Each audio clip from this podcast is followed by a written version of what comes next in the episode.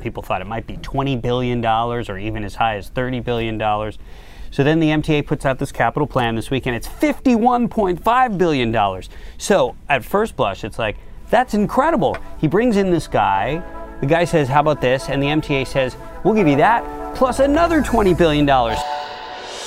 What does it take to get a more in depth look into the week's top local news story? The debrief brings you inside for a one on one conversation with our reporter. Every week, right here, right now. The debrief. Brought to you by Hackensack Meridian Health. Visit our partner site, nbcnewyork.com slash healthyou, to help you on your health journey. Hackensack Meridian Health. Life years ahead. So, usually, when you hear about uh, an agency's capital spending plan, many people glaze over. But we got to talk about the MTAs because they rolled it out this week and it's a big deal. No, really, it's a big deal. The biggest one that they've done. So when I need to understand this, there's only one person I can go to, and that's Andrew Siff, who covers it, who rides the trains, who helps them write it, I think, except he has to maintain his objectivity. Andrew, good to have you. You were one of the pioneers on the Debrief podcast. It is good to be back, David. And by the way, I'm David Ushery, by the way, for those just joining us, uh, an anchor here. And Andrew is one of our veteran reporters who covers transit. And we're coming to you from our busy newsroom.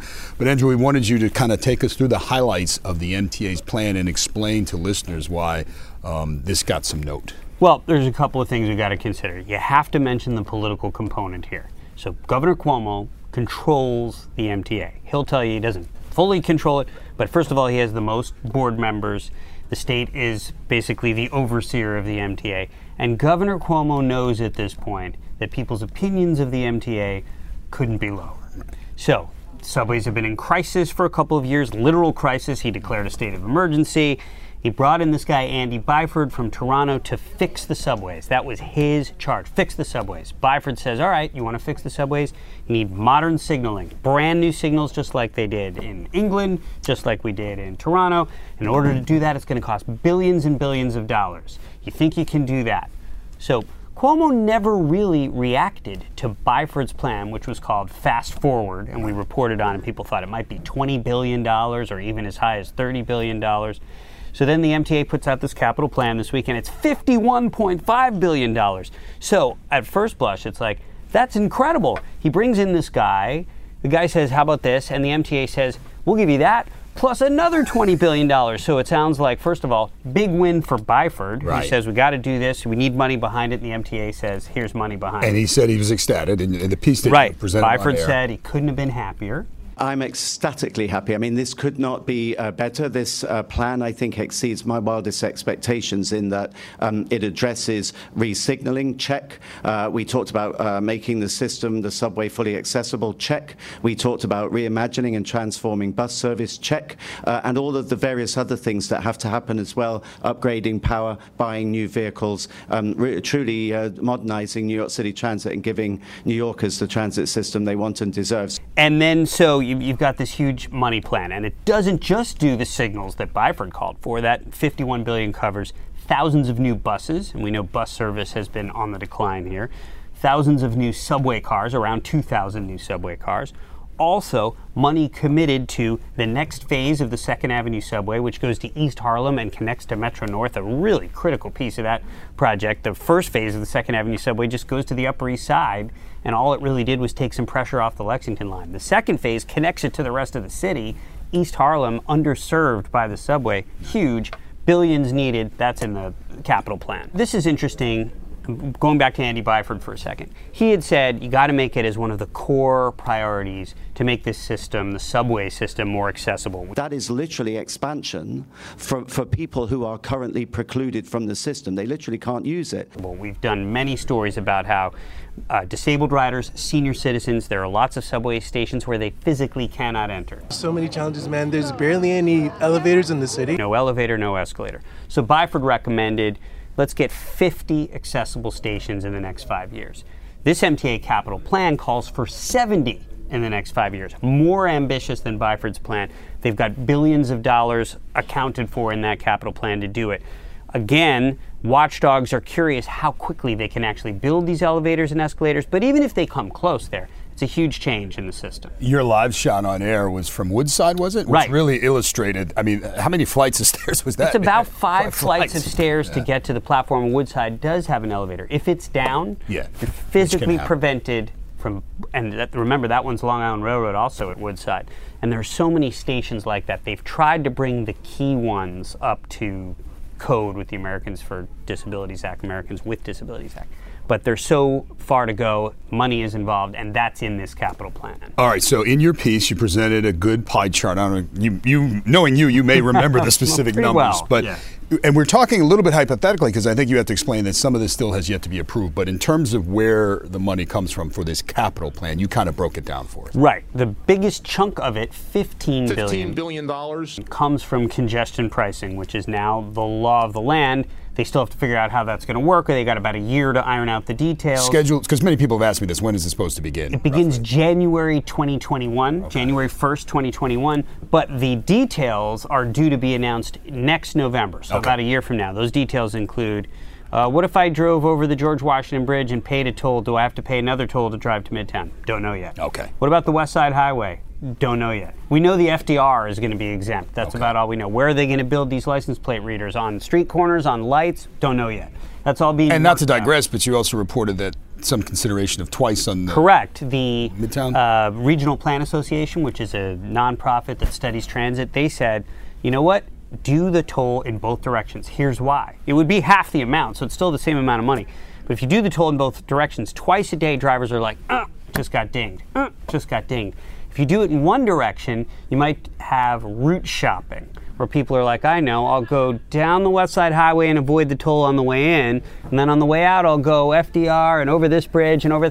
And they don't want to create these new sort of Waze style traffic patterns. You know how on Waze Yes. gives you the alternate route, and then suddenly everybody's driving on Driving your block. route. Yeah, it's a red line. So they don't want that, and so the regional plan says the way around it is to do two-way tolling. That has to be decided. And you had a soundbite with a motorist. Everybody would start taking public transportation. That's what they want. I know. And the point is, yes, to generate revenue, but they also want to discourage some vehicles from coming into the town, right? Is The that trying to- whole way it's supposed to work, congestion pricing is people say, I don't want to pay that, I'll take the subway instead. Then the subway ridership goes up, the subway revenue goes up, the revenue from conge- congestion pricing helps modernize, and it's like this perfect circle. It did work for revenue in London, it worked in Stockholm, worked in Singapore. It's been successful everywhere they've tried it. Okay, so that was a little sidebar, but getting back to the revenue for the Back to the plan. revenue, they, they are banking on $10 billion from the Trump administration, uh, which might sound ambitious given that uh, the relationship. the relationship, number one, and also there hasn't been an infrastructure commitment from the administration. On the other hand, the president did tweet that he supports the Second Avenue subway's next phase. Okay. Highly specific, uh, and it cer- certainly indicates that there's some possibility of funding there. And it also calls for $3 billion from the city of New York, which in the past has paid a much smaller percentage of the equation. But this particular capital plan calls for three billion from the city and three billion from the state. 50-50 Cuomo de Blasio. There's a little political side of that too. It's like, all right, you think I control the MTA? How about you pay half as well? How about that? and you got the de Blasio administration reaction so far. Their reaction was interesting, which was, "We haven't really seen the plan. We'll get back to you." And you know what's interesting? There's uh, there have been some good government groups who are saying, "You know what? We haven't seen the plan either. The plan is basically $51 billion. We're going to do this, this, this, this, and this." But there's no actual meat to the plan yet. The MTA board hasn't seen it yet. Oh. And that's been some criticism that they haven't fleshed it out. And anyone can just say, I know, I'll come up with $50 billion and fix the system. So there, there, it's not all roses there. But for the most part, most people greeted it with, good plan, let's actually see if this can happen. We cannot continue to be uh, a city that people want to come to if our transit system is not modern. Okay, so you cover this. What are you going to be looking for next? There's some approvals that have to happen, some meetings. Is there a public weigh-in? I mean, what what, what are you looking at next now? In this Seems like it'll go to the MTA board and pass pretty quickly. Then the question is will they be able to set out an actual schedule to actually get this money and then spend it? One group called Reinvent Albany has said it's all well and good for the MTA to have a capital plan that's huge, but they're still spending from their 2005 capital plan. They get the money and then they don't know how to spend it. They can't spend it efficiently. They're still drawing the designs for some next phase. So you've got money that's either sitting there or money that because they can't spend it, they spend it on other stuff. So that's one of the criticisms is the MTA doesn't have a great track record, if you pardon the pun, of actually accounting for every dollar. And one other final question I think I have is from your reporter's notebook, uh, a note on your on your beat. Um, there was a period there. There was talk of the tension between Byford and the governor, and then there was talk that maybe even Byford was going to leave.